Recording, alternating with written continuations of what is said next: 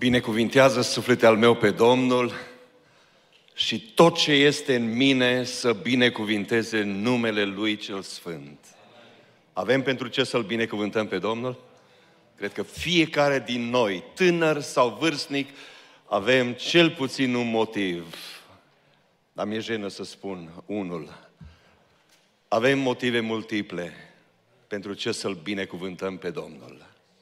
Și continuă David să spună mai apoi, binecuvintează suflete al meu pe Domnul și nu uita, nu uita nici una din binefacerile Lui și mult bine ne-a făcut Domnul până astăzi. Eu îl binecuvintez pe Domnul împreună cu soția pentru o lună de zile de călătorie prin țara aceasta minunată. Pentru un timp mai îndelungat de data aceasta aici în California, nu doar în familia noastră, copiii și nepoții noștri, ci o mare bucurie a fost și o binecuvântare să petrecem timp cu Biserica Emanuel. Să ne bucurăm la închinare cu dumneavoastră, în prezența Domnului de sărbători și până în dimineața aceasta, unde dorim să ne luăm rămas bun pe dumneavoastră, să vă încredințăm în brațul bun și puternic al Domnului, și zic în continuare, fiindcă încă este începutul anului, să vă dea Domnul un an prosper. Să vă dea Dumnezeu multă biruință, ca biserică, dar și ca familii. Să fie un an deosebit de toți cei care au fost până aici, fie ca anul acesta să fie anul în care mai mult ca oricând Dumnezeu să se proslăvească în casele dumneavoastră, dar și în Biserica Emanuel.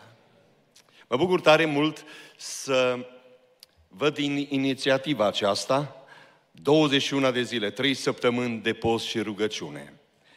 Și legat de evenimentul acesta, de momentele care vă stau înainte, am un cuvânt din partea Domnului pentru dumneavoastră, pe lângă tot ceea ce păstorii dumneavoastră vă vor îndemna, vă vor spune scopul acestor zile, aș vrea ca să vă las și eu câteva imbolduri la ce să vă gândiți, ce ar trebui să facem în timp ce postim și ne rugăm în aceste zile, și vreau pentru aceasta să citesc un cuvânt al lui Dumnezeu. Este o rugăciune, de fapt. Începeți trei săptămâni de rugăciune, de post și rugăciunea apostolului Pavel, doar un capitol din ceea ce fratele Aronaș de dimineață citia, un capitol mai departe, în capitolul 3 din uh, epistola apostolului Pavel, scrisă Efesenilor, capitolul 3 de la versetul 14 până la versetul 19, ascultăm cuvântul Domnului.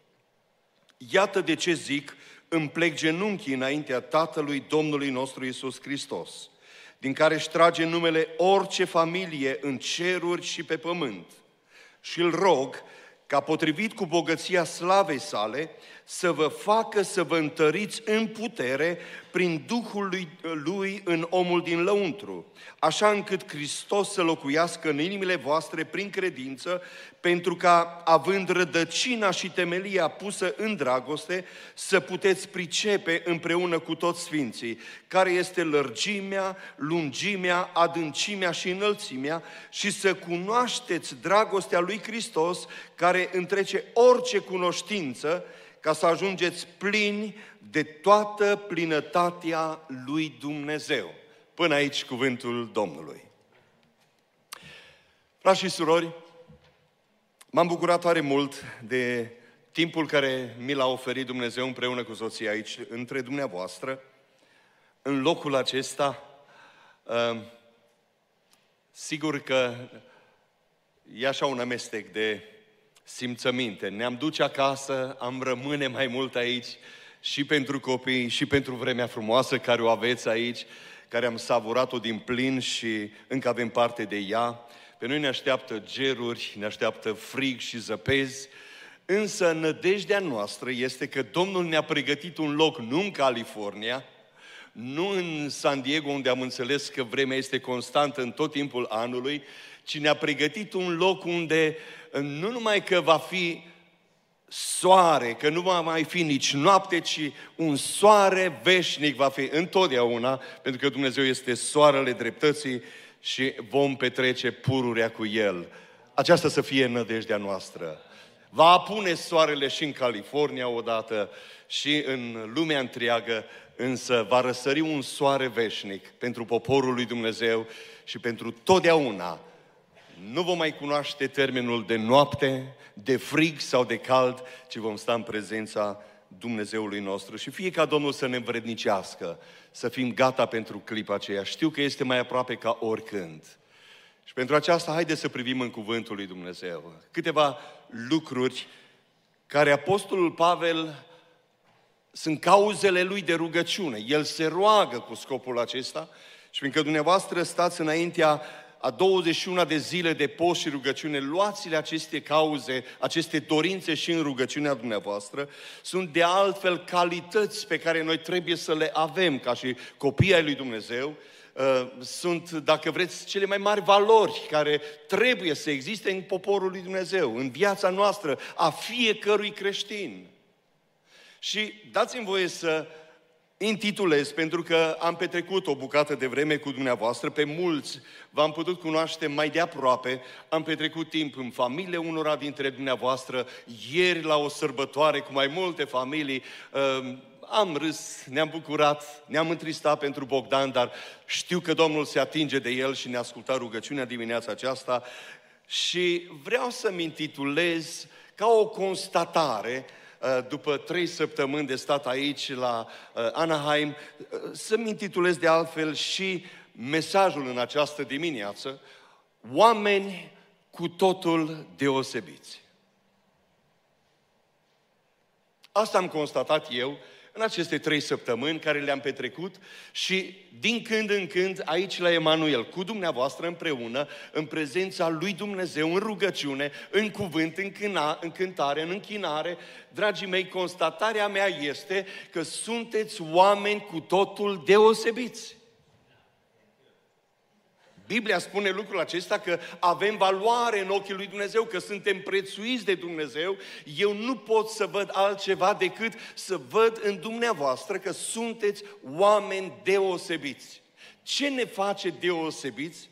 Și ce ar trebui să fie intenția, lupta noastră și mai ales cauzele noastre în rugăciune, să rămânem oameni după voia și după placul lui Dumnezeu, lucruri care ne dau calitatea aceasta de a fi deosebiți, deosebiți de lumea care ne înconjoară, deosebiți de societatea în care trăim, de vremurile în care trăim și des, despre care se vorbea la început de an. Trăim zile din urmă, vremuri grele, oamenii sunt din ce în ce tot mai răi. Într-o astfel de lume, să rostim cuvântul acesta, mai există oameni deosebiți. Ce ne face deosebiți? Primul lucru care cred eu că ar trebui să ne deosebească de lumea din jurul nostru, este primul gând al apostolului în rugăciunea sa. Iată de ce îmi plec genunchii, de ce mă rog înaintea tatălui meu. Uh, și spune el, îl rog ca potrivit cu bogăția slavei sale să vă facă să vă întăriți în putere în omul din lăuntru. Vă aduceți aminte de dragostea din tâi? De clipa când ne-am întors la Domnul, momentul convertirii noastre, parcă clocotea în noi ceva. Bucuria aceea care greu este de descris, de pus în cuvinte omenești, doar să o manifesti, parcă ne aducem aminte de bucuria cu care veneam la casa lui Dumnezeu, de puterea care era în noi, în rugăciune, în cântare, în relațiile noastre, în tot ceea ce însemna copil al lui Dumnezeu. Eram plin de putere și de multe ori mie și cred că fiecare dintre noi ni s-au întâmplat să uh, realizăm că nu mai am aceeași putere. Parcă nu mă simt atât de puternic ca odinioară, parcă ceva îmi lipsește, mă simt de multe ori slăbit, uh, așa parcă numai uh, un pic de vlagă mai este acolo. Și în dimineața aceasta vreau împreună cu mine și dumneavoastră să stăm înaintea lui Dumnezeu și să-i cerem doar lucrul acesta. Doamne, îmbracă-ne din nou cu putere. Rugăciunea apostolului spune aici, mă rog, îl rog pe Tatăl fierbinte, rog să vă facă să vă întăriți în putere. Ne-am închinat înaintea unui Dumnezeu despre care noi spunem că este nu puternic, a tot puternic. În dimineața învierii Iisus Hristos a spus, toată puterea mi-a fost dată în cer și pe pământ, iar când este vorba de Dumnezeu Duhul Sfânt, ce să spunem? Pentru că însuși Domnul a spus, vă este de folos să mă duc. Și când mă voi duce, eu îl voi trimite. Voi rămâneți în cetate, pentru că veți fi îmbrăcați cu putere de sus, slăvit să fie numele Domnului. Și vreau ca Biserica Emanuel să aibă această calitate. Dacă suntem oameni deosebiți, să fim deosebiți din pricina puterii pe care Dumnezeu, prin Duhul Sfânt și prin cuvântul vieții, o toarnă în poporul său. Iată de ce îmi plec genunchii. Iată de ce stăm înaintea la 21 de zile de rugăciune și post. Vrem ca în urma la 21 de zile să ne vedem mai puternici decât astăzi. Amin? Vreau ca toți slujitorii de aici să fie mai puternici decât oricând până aici. Vreau ca cei care stau la laudă și închinare să se simtă în spatele melodiei și a cuvintelor cântărilor, să se simtă puterea și un delemnul care Domnul revarsă peste ei. Vreau în finalul acestui serviciu de dimineață, pentru aceste lucruri care mijlocește Apostolul, să stăm noi de data aceasta înaintea Domnului și să mijlocim. Doamne, am venit în casa Ta, nu-mi trebuie bani, nu-mi trebuie trebuie avere, nu-mi trebuie viață lungă. Ce-mi trebuie este puterea divină, puterea uh, Duhului Sfânt. Pentru că avem un vrăjmaș, iubiții mei. Avem un vrăjmaș căruia nu-i place să fii puternic. Și care dă târcoale, spune Petru că el dă târcoale, răgnește ca un leu. Intenția lui este să ne dezbrace de hainele puterii. Efeseni, capitolul 6, arată acolo tot echipamentul care ar trebui să-l avem ca și popor al lui Dumnezeu și puțin câte puțin și strategiile care le folosește El sunt multiple. Vreau doar câteva, trei din ele să vi le amintesc, pentru că știu, ca și mine și voi v-ați confruntat cu ele, sunt metodele diavolului să ia putere din noi, să ne dezbrace de ea. Uitați-vă primul lucru care îl găsim de altfel în, în Biblie. E metoda diavolului. Prima care o găsim în Biblie este mândria. Mândria l-a dezbrăcat pe el în primul rând de putere. Diavolul este neputincios. Toată puterea o are Hristos, Mântuitorul nostru. El nu are putere. Spunea cineva, știi câtă putere are diavolul, câtă îi ofer dumitale. Mai mult de atât nu are. Însă El vrea să ia din puterea care e noi și să se creadă puternic. Însă El nu are putere. L-a zdrobit Hristos prin moartea și învierea Lui. A zdrobit boldul morții. A, a șters zapisul cu uh, vinovăția noastră și El ne-a dăruit putere din puterea Lui. Însă mândria este strategia diavolului, prima, dacă vreți, cu care încearcă să vină la noi. Și mândria, noi știm, spune Biblia, că merge înaintea căderii. Dintr-un om puternic să ajungi slăbit, slăit de puteri. Găsim oameni pe paginile Sfintelor Scripturi care din pricina mândriei lor, lor, gândiți-vă la împăratul Saul, primul împărat în Israel, din pricina mândriei Dumnezeu l-a dezbrăcat de putere și de autoritate. 1 Petru și cred că aici sau la San Antonio duminica trecută am amintit versetele acestea, dar Apostolul Petru în capitolul 5 din prima epistolă, versetul 5, partea a doua, spune că ă, să fim împodobiți cu smerenie, căci Dumnezeu stă împotriva celor mândri, dar celor smeriți le dă har. Smeriți-vă, dar sub mâna tare a lui Dumnezeu, pentru ca la vremea lui El să vă înalțe. Aruncați asupra lui îngrijorările voastre, că Cel însuși îngrijește de voi. Fiți treji și vegheați pentru că potrivnicul vostru, diavolul, dă târcoale ca un leu care răgnește și caută pe cine să înghită. Mă rog din toată inima Dumnezeu să ne ferească de mândrie. Dumnezeu să ne eh, îmbrace cu un duh blând și smerit, adică să pună chipul lui frumos peste noi. Așa a fost El și El a spus, învățați de la mine. Nu de la Ioel, nu de la David, nu de la Lazar, nu de la Călin, nu. De la Isus împreună cu păstorii, noi toți învățăm, având privirile ațintite spre El, învățăm smerenia și blândețea, pentru că acolo Dumnezeu dă putere. Acolo El ne îmbracă în putere. Diavolul, prin duh de mândrie, vrea să te dezbrace de putere și vreau să ne pocăim de duhul acesta rău. Vrea ca Domnul să ne elibereze de mândrie, de orice orgolii. Nu vă mândriți, fugiți de mândrie, ca de râie, dacă îmi scuzați expresia, să fugim de ea. Dar uitați, o a doua strategie pe care o vedem tot la Saul, la împăratul, și anume neascultarea. Și Și noi ne-am născut cu ea. De când eram în fașă deja. De când eram mitite, uitați-vă la copiii cei mai micuți în familii, care aveți copii.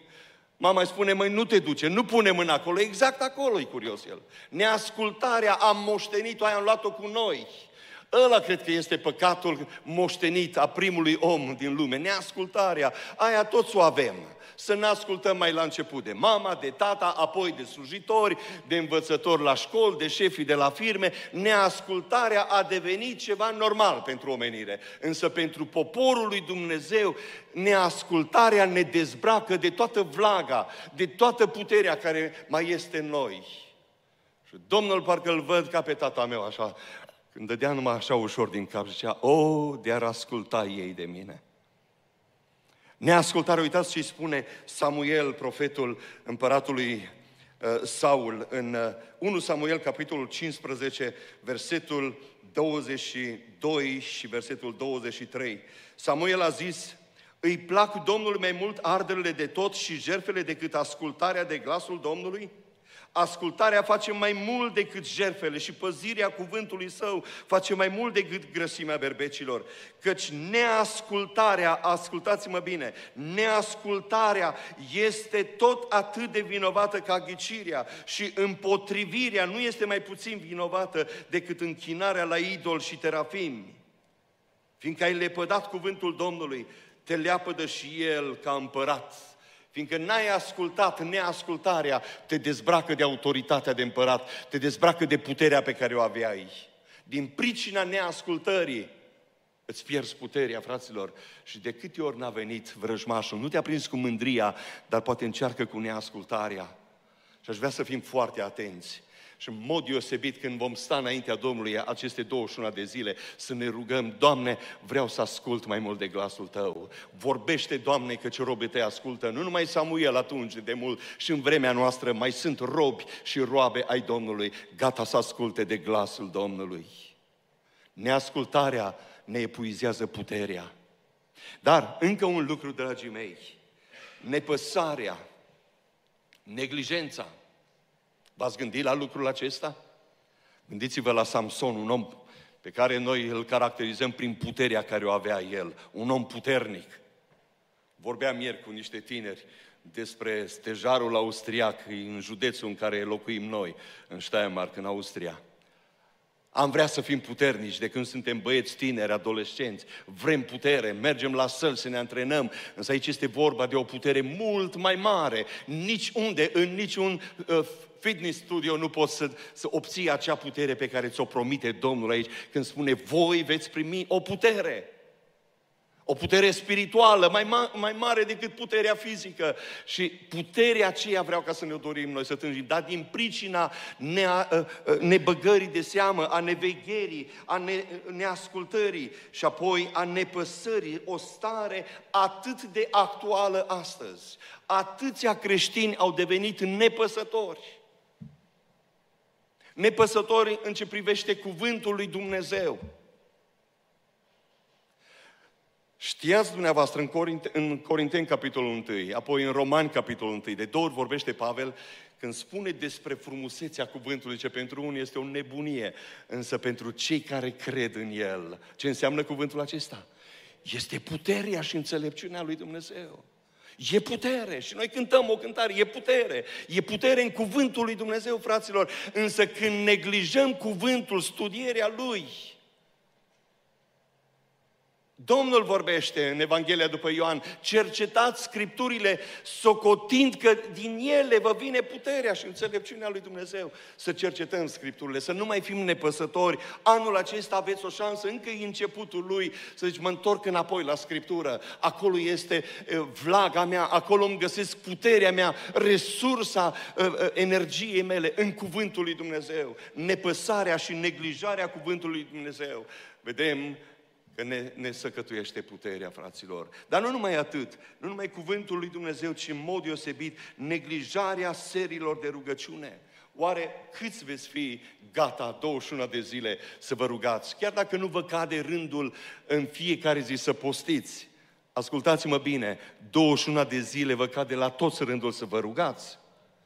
Postiți probabil când vă vine litera dumneavoastră, dar în fiecare zi, 21 de zile, rugați-vă în unitate sfântă tot poporul, încât să iubiți rugăciunea. Haideți să ne întoarcem înapoi, nu doar la cuvânt, să ne întoarcem înapoi la viața de rugăciune nepăsarea. Joi seara am fost cu dumneavoastră aici, m-am bucurat și joia trecută și cu două săptămâni în urmă. Au fost ser de har, a fost pentru mine personal, Dumnezeu mi-a atins inima, m-am bucurat în prezența Lui, însă am fost, ați fost mai puțin de jumătate aici. Ați fost o mână de oameni. Haideți să tânjim din nou în rugăciune. Noi nu căutăm păstorii, noi nu căutăm fețele oamenilor, ci închidem ochii și îl căutăm pe Dumnezeu, îl căutăm pe El și puterea Lui și resursele Lui. Haideți să iubim ceasul rugăciunii. Am neglijat prea mult, am stat prea mult nepăsători față de un har atât de mare numit rugăciunea, starea de vorbă cu Dumnezeu.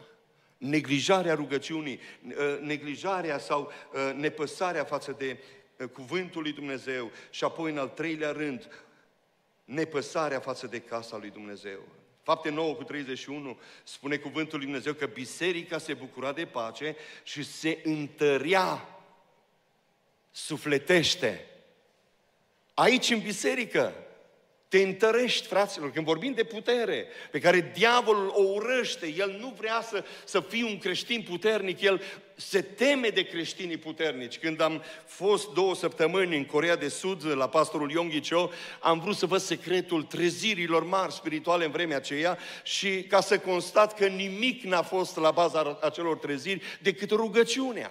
Nimic altceva. Și aveau, nu știu dacă îl mai au și astăzi, un munte al lor cumpărat și unde sunt săpate. Erau atunci, în vremea aceea, peste 500 de celule săpate în munte.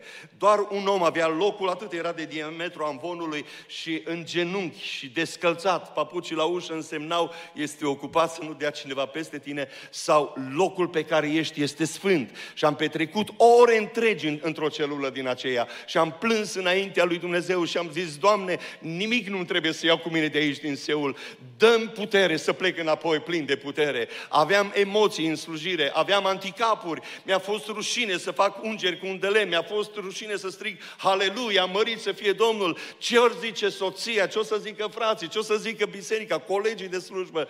Și chiar unul din prezbiteri mi-a spus el, oh, cred că jumătate de an m-am rugat să te mai domolească un pic, Domnul. Ai venit prea aprins de acolo. Eu m-aș ruga ca Domnul să mă aprindă aici la Anaheim cu voi în dimineața aceasta. Aș vrea să plec mâine de aici cu puteri noi. Aș vrea să încheiem dimineața aceasta cu o rugăciune fierbinte. Doamne, dă putere robilor tăi. Asta a fost rugăciunea bisericii primare. Pentru că și ei au simțit că necazurile, loviturile din afară ne luau din puterea, din elanul, din bucuria și pasiunea slujirii. Biserică dragă, Emanuel, rugați-vă pentru slujitorii dumneavoastră ca Domnul să-i îmbrace cu putere, Domnul să dea autoritate peste robii Lui și dumneavoastră să-i prețuiți mult, să-i iubiți și să-i purtați în rugăciune. Fie ca Dumnezeu să-și îmbrace poporul în întregime în această zi cu putere, putere de sus. 2 Timotei, capitolul 2, versetul 1, spune Pavel tânărului Timotei, tu, dar copilul meu, întărește-te în harul care este în Hristos. Și eu vreau să spun astăzi, tu, dar Biserica Emanuel, întărește-te în harul de care ai auzit încă de la începutul acestei dimineți. Stăm în prezența unui har măreț, har din partea lui Dumnezeu, fie ca Dumnezeu să ne îmbrace astăzi cu putere, să ne îmbrace cu puterea divină, puterea Duhului Sfânt. Versetul pe care l-am citit aici spune Apostolul Pavel, versetul 16, îl rog ca potrivit cu bogăția slavei sale să vă facă să vă întăriți în putere prin Duhul Lui, de, de mare, Duhul Sfânt, prin Duhul Sfânt al Lui, în omul din lăuntru. Chiar dacă te crezi puternic fizic, chiar dacă te rogi pentru bolnav și tu nu te simți bolnav, în omul tău ascuns al inimii, aș vrea ca să simți astăzi nevoia acestei puteri și Duhul lui Dumnezeu să vină peste fiecare din noi și să ne îmbrace cu această putere. Uitați încă un cuvânt pe care îl spune în 2 Timotei 1 cu 17. Dumnezeu nu ne-a dat un duh de frică, ci de putere, de dragoste și de chipzuință. Dacă ți este frică, vreau să spun, este proba care o, o ai la îndemână să vezi dacă ai sau nu ai putere. Puterea și frica nu pot să locuiască împreună. Dacă ți este frică, Duhul de frică nu vine de la Dumnezeu, vine de la Cel care vrea să ne intimideze, vrea să ne sperie, vrea să ne dezbrace de putere. Dumnezeu nu ne-a dat așa ceva. Dumnezeu nu ne-a dat un duh de frică, ci Dumnezeu ne-a dat un duh de putere. Voi veți primi o putere. Și am auzit, frați, când să mergem la stăruință, când să facem rugăciuni, să stăruim după această putere, care au zis, mie mi-e frică. Să Dumnezeu nu ne-a dat așa ceva. De ce să fie frică, fraților? De Duhul Sfânt al lui Dumnezeu, care mângâie inima atunci când nimeni nu mă înțelege, de puterea care am nevoie în văile adânci și când sunt sus pe piscuri, voi veți primi o putere și spune Dumnezeu ne-a dat un duh de putere și fiecare dimineața aceasta să repete Dumnezeu lucrul acesta, să ne dea din nou acest duh de putere, să nu venim în zadar la Emanuel Church, să nu venim aici doar să uh, fim ca niște spectatori la un spectacol, să venim cu scop în casa lui Dumnezeu. Doamne, vrem să plecăm mai puternici din casa Ta. Diseară, dacă ne reîntoarcem aici, să plecăm și mai puternici ca la amiază și fie ca permanent puterea divină a Duhului Sfânt să se manifeste în Biserica Emanuel. Între frați și surori, între slujitorii Domnului și fie ca Domnul să ne binecuvinteze într-o astfel de vreme grea pe care o traversăm, să fie una din calitățile noastre, să fim oameni cu totul deosebiți din pricina puterii Duhului Sfânt. Un al doilea lucru, timpul trece repede, încă trei lucruri, dar voi fi mai scurt la celelalte.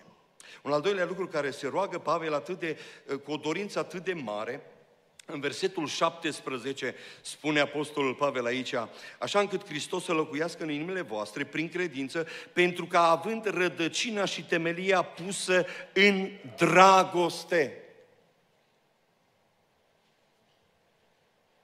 Dragostea lui Dumnezeu, spune Pavel în Roman, că a fost turnată prin Duhul Sfânt în inimile noastre. Oare trebuie să mai accentuez, să repede aici, să spun că trăim vremea când dragostea celor mai mulți se va răci? Oare simte cineva că se întâmplă deja lucrul acesta? Cunoașteți pe cineva cărui dragoste s-a răcit? Dragoste față de casa lui Dumnezeu, dragoste față de frați și surori. Oare de ce sunt scaune goale? Nu este și aceasta dovada că dragostea multora s-a răcit. Acum, noi nu vrem să fim cu degetul arătător pe nimeni. Atunci când arăți spre cineva, cele mai multe degete arată spre mine. Fiecare trebuie să se cerceteze pe el, nu pe cei de lângă el. Cum sunt eu la capitolul acesta? Dragostea care mi-a fost dată prin Duhul Sfânt, nu să mă iubesc pe mine, pe mine știu să mă iubesc și fără dragostea divină. Așa cum vă iubiți voi, să vă iubiți unii pe alții. Să-L iubești pe Domnul Dumnezeu este, dacă vreți, cea mai mare virtute a creștinătății, a copiilor lui Dumnezeu. Cea mai frumoasă calitate, dacă doriți, scumpii mei, este poruncă din partea lui Dumnezeu. Citiți Ioan capitolul 13, versetul 34 și 35. Domnul nu spune, vă dau o opțiune ce vă dau o poruncă nouă. Lăsați poruncile vechi, dar vă dau una nouă. Să vă iubiți unii pe alții cum?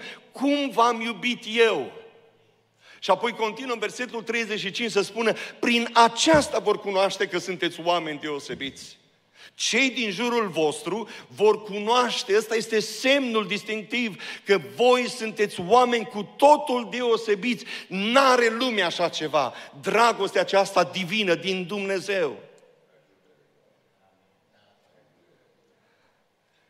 Însă apostolul vorbește aici despre dragostea aceasta, ce este cea mai mare poruncă, este cea mai mare, uitați Pavel când scrie în Corinteni, capitolul dragostei, capitolul 13, spune Chiar dacă ar fi să vorbesc în limbi omenești și îngerești, să-mi dau hrana pentru săraci, să-mi dau trupul să fie ars, să am daruri ale Duhului Sfânt, dacă n-am dragoste, frate Călin, am văzut cinelele pe care le dai tare, așa aș fi.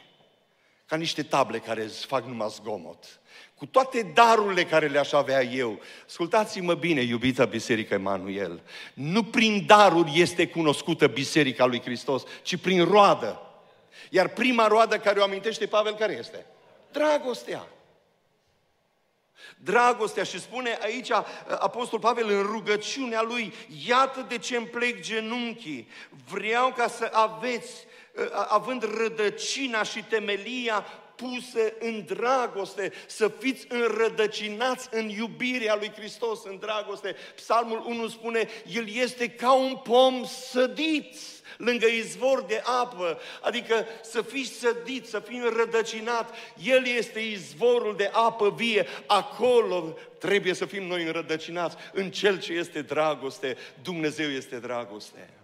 Dar mai spune atât de frumos, atât de sublim aici uh, Apostol Pavel, având temelia, temelia. Uitați-vă în Luca și vreau să citesc acest uh, pasaj, îmi place foarte mult, Luca, unde spune cuvântul Domnului uh, în capitolul 6. Luca, capitolul 6, Versetul 48, dacă îl găsiți la computer să îl afișați. Versetul 48, aici contextul cu casa zidită pe stâncă, însă spune versetul 48 despre omul care, uh, un om care se aseamănă când a zidit o casă, a săpat adânc înainte și a așezat temelia pe stâncă. A venit o vărsare de ape și s-a năpustit șuvoiul peste casa aceea, dar n-a putut să o clatine pentru că era zidită pe stâncă. Ăsta este secretul. Un creștin, un copil adevărat, autentic al lui Dumnezeu, nu poate să fie clătinat, bătut de orice vânt de învățătură, de orice vânt încoace și încolo. De ce? Pentru că are temelia pe stâncă. Și cine este stânca noastră, iubiții mei? Hristos Domnul este stânca. Noi trebuie să ne zidim sufletește, pentru că așa trebuie să ne întărim în omul din lăuntru, să ne zidim pe această stâncă care este dragostea. Dumnezeu este dragoste. Să avem rădăcina noastră dacă suntem ca acel pom care trebuie să aducă roadă. Prin roadă vom fi cunoscuți să stăm lângă izvorul curat, lângă Isus Hristos. El să ne binecuvinteze într-un mod deosebit. Uitați, Apostolul Pavel mai spune în, în uh, epistola care o scrie Romanilor, capitolul 12, Romani, capitolul 12, versetul 9 și versetul 10. Cuvântul acesta este o făgăduință. Pe vremea aceasta mă voi întoarce... Roman, capitolul 12, scuzați-mă. 12 cu versetul 9 și versetul 10. Dragostea să fie fără prefăcăturie. Dragostea să fie fără prefăcătorie. Fie-vă groază de rău și lipiți-vă tare de bine. Iubiți-vă unii pe alții cu o dragoste frățească, în cinste, fiecare să dea întâietate altuia. Frați și surori, am îndrăzneala prin Duhul Domnului să vă spun, dacă în felul acesta vom trăi, vom experimenta dragostea care a pus-o Domnul prin Duhul Sfânt în noi, veți avea un an plin de biruinți, de bucurii nespuse. Voi auzi mărturii extraordinare ce se întâmplă între voi aici, din pricina relațiilor care le aveți bazate pe dragostea care a turnat-o Domnul în noi. Și diavolul vrea să semene ură, vrajbă, bârfă, și tot felul de, de lucruri care n-au ce să caute între noi care trebuie să le eliminăm. Și cred că am făcut-o pe 31 decembrie. Cred că am îmbrăcat o haină, o dorință nouă pe 1 ianuarie și deja am călătorit puțin în anul acesta. Mă rog ca Domnul să adauge dorinți sfinte de la o zi la alta tot mai mult și să fim tot mai plăcuți înaintea lui Dumnezeu. Credeți-mă, aceasta ne face deosebiți. Puterea Duhului Sfânt în noi și dragostea care se manifestă prin noi. Nu numai aici în biserică, nu numai în casele noastre, întrucât atârnă de voi, zice, iubiți și pe vrăjmașii voștri. Cine este în stare de așa ceva? Copiii lui Dumnezeu. Să fii scuipat, bagiocorit și tu să iubești. Să fii în stare să spui, Tată, iartă-i, că așa învățăm de la El. Tată, nu le ține seama. Fie ca Domnul să ne dea putere, așa să ne purtăm. Uh,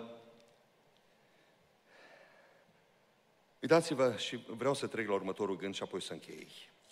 Mă întorc aici, Apostol Pavel, în capitolul acesta 13 din Corinteni, spune de la versetul 4, despre dragostea aceasta este îndelung răbdătoare. Este plină de bunătate. Nu pismuiește. Nu se laudă. Nu se umflă de mândrie. Nu se poartă necuvincios, nu caută folosul său, nu se mânie, nu se gândește la rău, nu se bucură de nelegiuire, se bucură de adevăr, acoperă totul, crede totul, nădăjduiește totul, suferă totul. Dragostea nu va pieri niciodată. Prorociile eh, se vor sfârși, limbile vor înceta, cunoștința va avea sfârșit. Însă dragostea nu va pieri niciodată. Păi cum să nu ne dorim noi calitatea aceasta, virtutea aceasta, cea mai uh, uh, vizibilă, dacă vreți? Să fii un om care iubește, necondiționat. Ca om firesc nu vei putea niciodată. În noi este doar rău. De aia zice prin Isaia, încetați să mai faceți rău, învățați, e o școală să învățăm să facem binele. Fie ca această virtute, această calitate din belșug să fie văzută în Biserica Emanuel. Asta înseamnă putere, fraților. Asta înseamnă să fii un om puternic, un om după inima lui Dumnezeu, atunci când știi să iubești, să iubești ca Iisus. În al treilea rând, foarte fugitiv, Spune apostolul aici, iată de ce îmi plec genunchiul, tot în pasajul acesta, în versetul 19, spune să cunoașteți dragostea lui Hristos care întrece orice cunoștință despre cunoaștere. Fraților, Dumnezeu ne-a pus în mână cuvântul Său. Noi știm că pe vremuri, cu peste 500 de ani în urmă, cuvântul nu era disponibil oamenilor. Preoții în limba latină, oamenii mergeau, plângeau, dar nu înțelegeau nimic.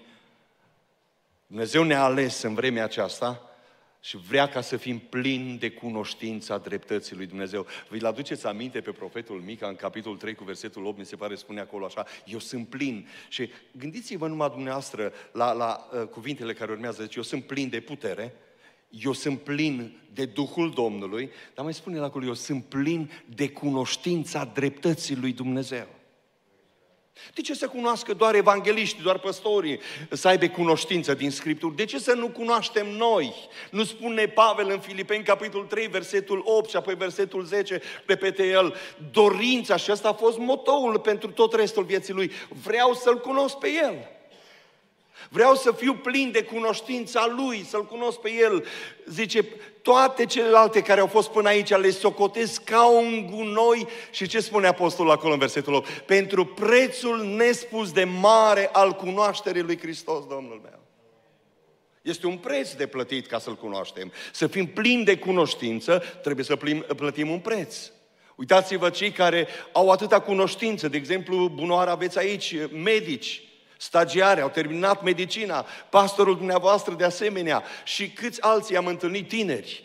Dar ca să ajungă la acele calități, acele cunoștințe, au plătit un preț, au stat ani de zile cu burta pe carte, au învățat, au plătit bani grei pentru facultăți, pentru școli. Oare pe noi să nu ne coste nimic cunoștințele care le primim de la El? Ba ne costă. Ne costă timpul care îl pune la dispoziția Domnului și suntem dispuși să plătim orice ne cere. Spune la un moment dat omul lui Dumnezeu să mă ferească Dumnezeu să aduc o jertfă care nu mă costă nimic. Să fim dispuși dispuși să plătim prețul care se cere. Dar zice, vreau ca să fiți plini de cunoștință. De toată cunoștința. Spune, cunoștința, ă, ă, să cunoașteți ă, dragostea lui Hristos care întrece orice cunoștință. Nu numai pacea lui Dumnezeu întrece priceperea umană, și dragostea lui întrece, parcă nu poți pătrunde. Oamenii de pe stradă nici cum nu pot să vorbești, ei n-au cum să pătrundă în ea. Dar mai vorbim noi cât de mare este dragostea lui Dumnezeu. Vă aduceți aminte cu ce a început Aronaj de dimineață? Să descrie acea dragoste divină a lui Dumnezeu. Parcă nu poți pătrunde, noi eram morți în păcatele noastre și lui se face milă de noi. Oh, cât de mare este dragostea aceasta. Și aș vrea din toată inima să o cunoaștem, dar nu numai să o cunoaștem, să devenim plini de cunoștința ei. Să o cunoaștem, dar după ce o cunoaștem, nu o păstrăm doar pentru noi. Să o mărturisim. Pentru că ce am auzit cu urechile noastre, ce am văzut cu ochii noștri, nu vom ascunde de generația care se ridică după noi. Le vom spune și lor. Li s-a pus un fermoar gros pe gura ucenicilor, li s-a interzis să mai vorbească și stă apostolul în capul oaselor și spune, socotiți voi, mai oameni buni. Păi putem noi să tăcem și să nu vorbim despre lucrurile care le-am văzut noi, care le-am auzit noi? Păi nu putem. Și aș vrea din toată inima și în vremea aceasta, în poporul lui Dumnezeu, să existe astfel de oameni care să nu poată să se tacă, ci să vorbească minunile care le face Domnul și în vremea noastră. Eu cred că Dumnezeu a făcut și în dimineața aceasta minune la rugăciunea de cauze. Cred din toată inima că s-a atins de cauzele multora de aici și vreau doar să avem curajul să vedem și apoi să mărturisim, să cunoaștem lucrul acesta. Haideți, puțin, foarte puțin vreau să vă spun, este dorința Apostolului Pavel, uitați aici, uh, în, în Filipeni, capitolul 3, versetele 8 până la 10. Spune aici Apostol Bancă și acum privesc toate aceste lucruri ca o pierdere pentru prețul nespus de mare al cunoașterii lui Hristos, ă, Domnul meu. Și spune să fiu găsit în El, nu având o neprihănire a mea pe care mi-o dă legea, ci aceea care se capătă prin credința în Hristos. Neprihănirea pe care o dă Dumnezeu prin credință. Să-L cunosc pe El și puterea învierii Lui și părtășia suferințelor Lui. Să mă fac asemenea cu moartea Lui ca să ajung cu orice chip dacă voi putea la învierea din morți. Și rugăciunea aceasta o repetă de cel puțin trei ori Apostolul Pavel. Uitați aici tot în Efeseni, în primul capitol, versetul 17, spune aici Apostolul așa, Mă rog, eu mi-am subliniat rugăciunile lui în Biblie, mă rog ca Dumnezeul Domnului nostru Isus Hristos, Tatăl Slavei, să vă dea un duc de înțelepciune și de descoperire în cunoașterea Lui, să vă lumineze ochii inimii ca să pricepeți care este nădejdea chemării Lui, care este bogăția slavei moștenirii Lui în Sfinți și care este față de noi credincioși nemărginita mărimea puterii sale după lucrarea puterii tăriei Lui pe care a desfășurat-o în Hristos prin faptul că l-a înviat din morți din nou aceeași rugăciune. Mă rog să vă descopere, să vă dea duc de descoperire, de în cunoașterea Lui și să pricepeți. Uitați apoi, tot în Filipeni, în primul capitol, uh, versetul 9, o altă rugăciune a Lui. Versetul 4 spune aici, în toate rugăciunile mele mă rog pentru voi toți cu bucurie și în versetul 9 spune, mă rog ca dragostea voastră să crească tot mai mult, ce auziți în ce să crească? În cunoștință și orice pricepere. Fraților, Domnul vrea să ni se descopere. Când eu mă rog și spun, Doamne, vreau să văd slava Ta, vreau să Te cunosc pe Tine, nu fiți mulțumiți ca să auzi despre Domnul. E o mare diferență să știi despre Domnul sau să-L cunoști pe Domnul într-un mod personal. Și Pavel se roagă și își ia atâta timp pentru rugăciunea lui, uitați în al treilea rând, și Colosenilor face rugăciunea aceasta în capitolul 1, versetul 9 și spune el și aici, Zice, de aceea și noi din ziua când am auzit aceste lucruri, nu încetăm să ne rugăm pentru voi și să cerem să vă umpleți de cunoștința voiei Lui, în orice fel de înțelepciune și pricepere duhovnicească. Nu încetați și, și dumneavoastră să vă rugați în sensul acesta ca Dumnezeu să ne îmbrace cu cunoștința dreptății Lui, să cunoaștem adevărul, pentru că adevărul ne face slobozi. Luați-le cu dumneavoastră în aceste 21 de zile. Puterea, dragostea, cunoașterea și apoi, sigur, plinătatea pentru care se roagă Apostolul Pavel. Nu mai citesc, mai aveam încă câteva versete, dar timpul este înaintat. Ultimul lucru unde spune el aici, iată de ce îmi plec genunchi, de ce mă rog înaintea Tatălui pentru voi, după ce cunoașteți dragostea lui Hristos care întrece cunoștința, spune să ajungeți plini de toată plinătatea lui Dumnezeu. Știți ce am constatat aici la americani, oriunde am fost, în orice stat? Totul este XX large.